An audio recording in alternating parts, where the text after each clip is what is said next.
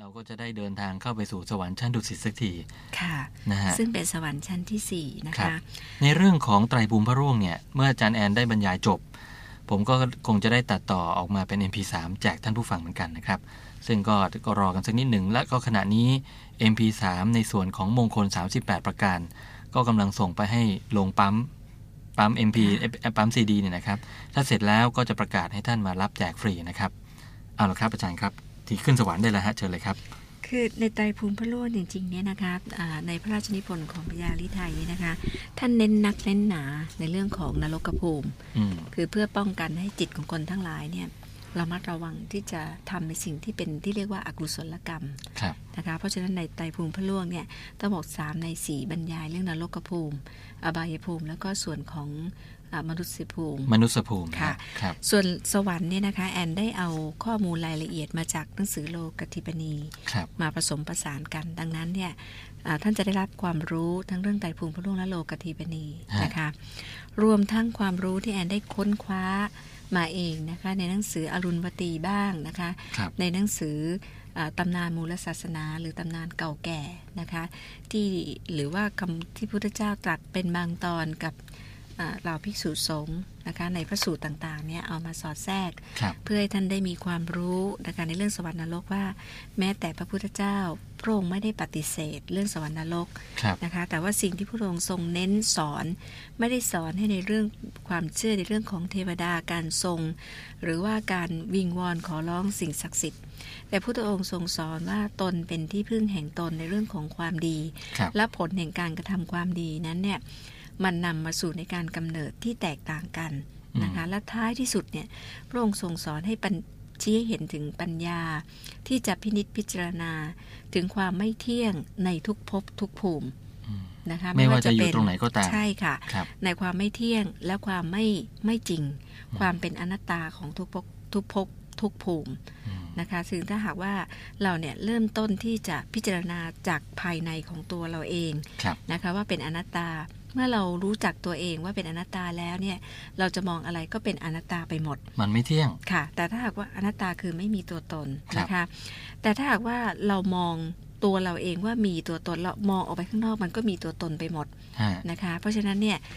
การที่เล่าทุกสิ่งทุกอย่างมาเนี่ยคือกฎแห่งกรรม ทำชั่วก็ได้ชั่วทำดีก็ได้ดี ทุกคนมีสมบัติของตนเองครับแต่ว่าสิ่งสำคัญที่สุดที่พุทธองค์ทรงสอนคือสูงสุดในพุทธศาสนานี้ คืออนิอนิจจังทุกขังอนัตตาครับความไม่เที่ยงเป็นทุกข์อย่างยิ่ง และท้ายที่สุดก็ไม่มีอะไรเลยฮะและอนิจจังทุกขังอนัตตาการพิจารณานั้น ไม่ใช่พิจารณาจากภายนอกให้ครัอบอกจากภายในอืม ถ้าตัวเราเองยังไม่เข้าถึงคำว่าอนิจจังทุกขังอนัตตาหรือความไม่มีตัวตนแล้ว เราก็ไม่อาจเข้าใจสิ่งที่อยู่ภายนอกได้ครับดังนั้นการทำสมาธิเนี่ยเขาให้น้อมดูตัวเองว่ามันเป็นอนัตตาครับหลังจากที่ขออภัยค่ะ สายตาและความคิดของเราเนี่ยเป็นอนัตตาแล้วนะคะ เรามองออกไปภายนอกภายใต้ความคิดและความเข้าใจของคำว่าอนัตตามันก็จะเป็นอนัตตาไปหมดครับข ออภัยค่ะ ทีนี้ที่พูดถึงตรงนี้ก็คือว่า ความคิดที่ที่จะเข้าถึงภูมิปัญญาต่างๆเนี่ยตั้งแต่สวรรค์ชั้นดุสิตขึ้นไปหรือดุสิตาภูมิเนี่ยฮะเป็นสสวรรค์ที่เหล่าเทวดาทั้งหลายเนี่ยเริ่มมีความเข้าใจธรรมในระดับสูงครับนะคะ แล้วก็เป็นสวรรค์ของชั้นเหล่าพระโพธิสัตว์ หรือสหาชาติครับที่จะร่วมที่จะเกิดในเอ่อ ในชาติที่พระโพธิสัตว์ได้มาตรัสรู้เป็นพระพุทธเจ้าอืมหรือ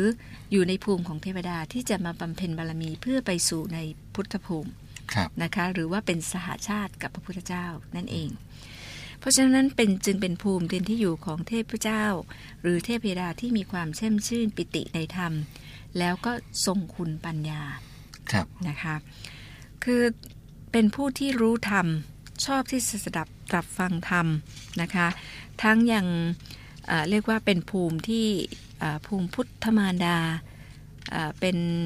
เอ่อเรียกพุทธบิดา สหชาติ ภูมิของพระโพธิสัตว์ทั้งหลายที่จะไปรออยู่ที่อาจจะเป็นอ่าชั้นนี้ภูมิของพระมหากษัตริย์องค์จักรพรรดิทั้งหลายด้วยไหมฮะที่ที่ในทรงคุณธรรมที่ทรงคุณธรรมนะคะนี่คือชั้นดุสิตเลยนะฮะรวม 6 ประการนะครัคะบชั้นดุสิตก็คือหนึ่งครับต้องมีใจที่จะรัก ในการบำพชาเพศบรรพชิตครับหรือมีจิตที่รักสงบเรียกว่าเนคขมมะครับสงบที่ใจนะคะ พอใจในที่เงียบสงัดเป็นข้อที่สองครับคืออยู่อย่างเรียกว่าไม่ไม่ชอบอึกกระทึกคึกโครม ข้อที่สามพอใจในการบริจาคทาน ไม่โลภและไม่ตนี ภูมินี้เนี่ยนะคะ คนโลภอยู่ไม่ได้ คนตนีอยู่ไม่ได้ครับอันที่สี่คือความไม่โกรธ ความไม่ใช้อารมณ์โทสะ ชอบใจเสพสมาคมกับคนที่ใจเย็นเยือกเย็นและเป็นสุขครับไม่มาโกรธอืมถ้าเกิดนอกจากนี้ก็ภูมินี้ก็อยู่ไม่ได้อีกเหมือนกัน อันที่ห้าคือไม่หลงนะคะ แล้วก็มักจะสมาคมกับคนที่มีสติปัญญาเป็นนักปราชญ์ครับอันนี้เป็นหนึ่งในมงคลเป็นข้อที่สองในด่านหน้าของมงคลคือคบบัณฑิตฮะนั้นชั้นนี้เนี่ยจะเป็นชั้นของบุคคลที่บำเพ็ญตนที่คบบัณฑิตอยู่เสมอ และข้อที่ 6 สลัดออกชอบเสม คือสลัดออกในสิ่งที่คือแยกออกระหว่างของที่มีอยู่ของในโลก ในโลกธรรมเนี่ยครับไม่ยึดไม่ติดไม่คล้อง ชอบเสพสมาคมกับผู้ที่มีความเบื่อหน่ายในสังสารวัตรฮะและกำลังปฏิบัติเพื่อเข้าถึงภูมินั้นอืมนะคะ แล้วก็ขอเติมด้วยคุณสมบัติของพระโพธิสัตว์ก็คือ ตัวตนนั้นไม่มีกิจของตนนั้นไม่มีครับมีแต่กิจของคนอื่นที่ครัจะบให้ที่จะคิดแทนคิดเผื่อคนอื่นนะคะ ทั้งทั้งหมดเนี่ยนะคะเป็นเขาเรียกว่าอุปปะนิสัยที่เป็นอุปปะบารมี หมายถึงเป็นบารมีที่ค่อนข้างที่จะดำเนินไปด้วยดีแล้วครับแทบจะไม่เสื่อมแล้ว ในอนุสตินั้นมีความดีมากกว่า ก็จะมาเกิดอยู่ในสวรรค์ชั้นดุสิตอืมนะคะทีนี้คนที่จะทรงคุณความดีอย่างนี้ที่อาจจะขณะนี้อยู่อยู่ในมนุษยภูมิบำเพ็ญตนอยู่เนี่ยอาจจะเป็นเทวดาที่มาจากชั้นดุสิตแล้วมาจุติในมนุษยภูมิอย่างนี้ได้ไหมฮะ หรือว่ามนุษย์ที่ปฏิบัติตัวได้และได้ขนาดนี้ เมื่อร่างกายแตกดับทำลายขันไปแล้วก็จะไปจุติคือในสวรรค์ชั้นนี้ คืออย่างนี้ค่ะชั้นดุสิตเนี่ยเป็นชั้นที่ไม่ค่อยแออัดครับเพราะส่วนใหญ่แล้วนะคะจะต้องอาแม้ถ้าพูดตามภาษาโลกของเราโลกมนุษย์เราเนี่ยเป็นเปอร์เซ็นต์เนี่ยแปดสิบเปอร์เซ็นต์เนี่ยเฉพาะเทวดาผู้มีบุญญาธิการเช่น พระบรมโพธิสัตว์ครับนะคะหมายความว่าผู้ที่ปรารถนาพุทธภูมิอืมจิตที่ปรารถนาอยู่ในพุทธภูมิ นะคะ ซึ่งนับเอามาตั้งแต่ครั้งแรกเลยที่เอาตัวเรายกตัวอย่างพระพุทธเจ้าของเรานี้ฮะก่อนที่จะปรารถนาพุทธภูมิจิตของพระองค์เนี่ยซึ่งเป็นมานพน้อยหนุ่มน้อยธรรมดาเนี่ยมีจิตที่ปรารถนาครับนะคะในครั้งที่แบกแม่ข้ามน้ำน้ำท่วมอืมเราคิดในใจว่าโอ้ถ้าเราเนี่ยได้มีโอกาส ได้ช่วยคนทั้งหลายเนี่ยให้พ้นจากความทุกข์เหมือนกับที่ช่วยแม่ของเราเองเนี่ยให้พ้นห่วงมหันตบเนี่ยครับก็จะดียิ่ง นี่เป็นจิตที่เริ่มต้นของคำว่าพระโพธิสัตว์อืมหลังจากนั้นจึงได้มีโอกาสบำเพ็ญบารมีและได้รับพุทธพยากรครับโดยลำดับครับนะซึ่งเดี๋ยววันหลังจะมาเล่าให้ฟังฮะนะคะ เพราะฉะนั้นในสวงสวรรค์ชั้นนี้ก็จะเป็น ที่อยู่ของเทพระดับสูงเท่านั้นเอง ค่ะที่ที่ที่คิดแต่บำเพ็ญถึงผู้อื่นครับนะคะ แล้วก็ไปรออยู่ชั้นนี้เพื่อที่จะลงมาบำเพ็ญบารมีเพื่อช่วยเรือสรรพสัตว์ทั้งหลายนั่นเองครับนะคะ แล้วก็ทีนี้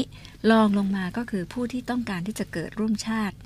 ฮะกับพระโพธิสัตว์ครับนะเช่น อธิษฐานจิตนะอย่างเอ่ออย่างพวกเราไปทำกระถินกัน พวกเราอธิษฐานตรงกันว่า แม้จะเกิดอีกชาติ หรือจะกี่ชาติก็ตามขอให้เกิดตรง ในสมัยที่พระพุทธพุทอธงองค์ค์องค์ใดองค์ก็ต่อได้ไปมาตรัสมาตรัสเนี่ยนะขอให้เกิดเนี่ยเขาเรียกว่ามีจิตที่จะไปร่วมไปร่วมชาติแล้วอืมนะคะครับซึ่งคนเรามีจิตแบบนี้เนี่ยนะคะ เรามีเรื่องบริจาคทานละครับกระถินทานสังฆทานเรื่องทานทั้งหลายฮะ แสดงว่าไม่โลภไม่ตนีนี่มีคุณสมบัติข้อแรกครับพอใจบรรพชารักเพศบรรพชิตถ้าเป็นคารวาสคือมีจิตที่สงบเขาเรียกว่าเนคขมมะครับนะคะ พอใจที่เงียบสงัดคือพวกเราเนี่ยที่ไปเนี่ยนะคะเราตั้งมั่นในความสงบไม่อื้ออึงไม่พูดมากอืมพวกเราพยายามที่จะไม่โกรธนะคะ ไม่ไม่เสพสมาคมกับคนที่ขี้โกรธขี้บนอืมนะไม่อดทน พวกเราเนี่ยอดทนเวลาครับเราไปกระถินเนี่ย เราไม่หลง